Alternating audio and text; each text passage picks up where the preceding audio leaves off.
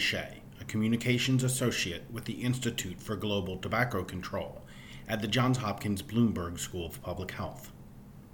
The Institute has published Advancing Tobacco Plain and Standardized Packaging in Low and Middle Income Countries Advice from Experts, a guide for countries interested in implementing new tobacco packaging regulations. Research Program Manager Michael Iacobelli, lead author for the report, joined us for an overview of this important publication. What is the history of plain packaging? Plain packaging, as as many know, the Australian government was the first country to implement plain tobacco packaging. But the idea has actually been under research and, and study um, since at least the 1980s uh, in Canada. Australia in 2012 became the first state to implement plain packaging.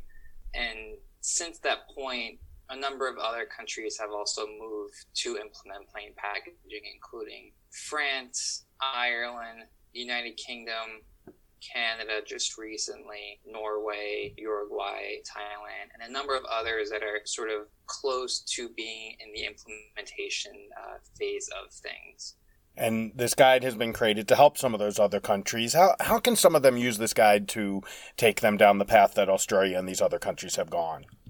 we ended up interviewing a number of key informants who were intimately involved in plain and standardized tobacco packaging, both in Australia um, and a number of other, the other countries uh, I mentioned earlier. The work was kind of twofold. It was one to kind of understand exactly what was their process in terms of gathering the evidence, generating new evidence, and kind of the lessons learned from their side. And, you know, if they were going to do it again or if they were going to consult with a low or middle income country, how they would advise these so these other governments. And so what we did is we kind of built a, a, a, timeline and and sort of a set of more or less discrete steps to sort of orient countries who are interested in pursuing this uh, this kind of tobacco control policy, orient them around a number of the the key things uh, that were really helpful for the countries that have actually implemented plain packaging. For lower and middle income countries, what are some of the biggest obstacles, knowing that the most successful efforts to date have been to, from higher income countries? There are very few countries that have the resources and the, frankly, the research capacity to undertake the kind of work that the Australians did to sort of prepare the groundwork for plain packaging. What we learned through through our interviews is you don't have to necessarily reinvent the wheel. That you can use the data that the Australians generated, and you can you can kind of adapt that to your local context. And so, some of the interviewers that we spoke to, they really kind of suggested for a lower middle income country who is interested in pursuing plain packaging to do a couple of new research to kind of confirm in their local context that uh, a plain tobacco package that is designed in the same vein or sort of requirements as the Australian package. Do focus groups with young smokers, young adults, and sort of get you know some some qualitative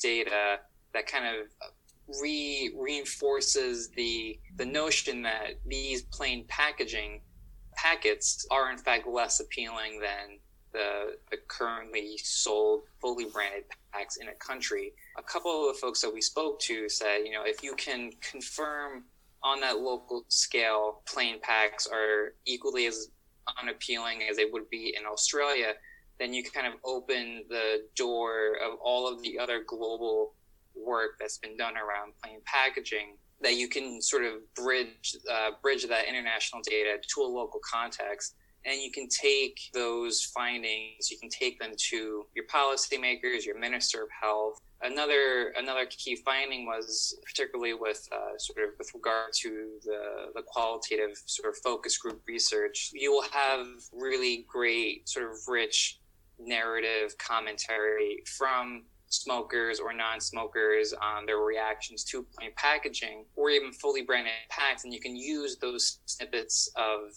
quotes of, of audio files um, And you can use those to really reinforce and bolster the public opinion that plain packaging um, isn't some scary initiative to take the rights away from individuals, but really it's a policy designed to keep young people from smoking.